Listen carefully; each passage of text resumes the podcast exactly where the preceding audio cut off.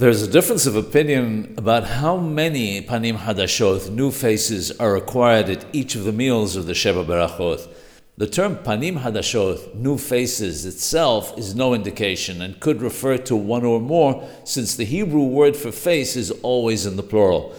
The prevalent custom in Ashkenazi circles is to permit the reading of all Sheva Berachot, the six blessings plus Bore Peri Gefen, even if there's only one new person present who was not at any of the previous meals for the Hathan and Kala.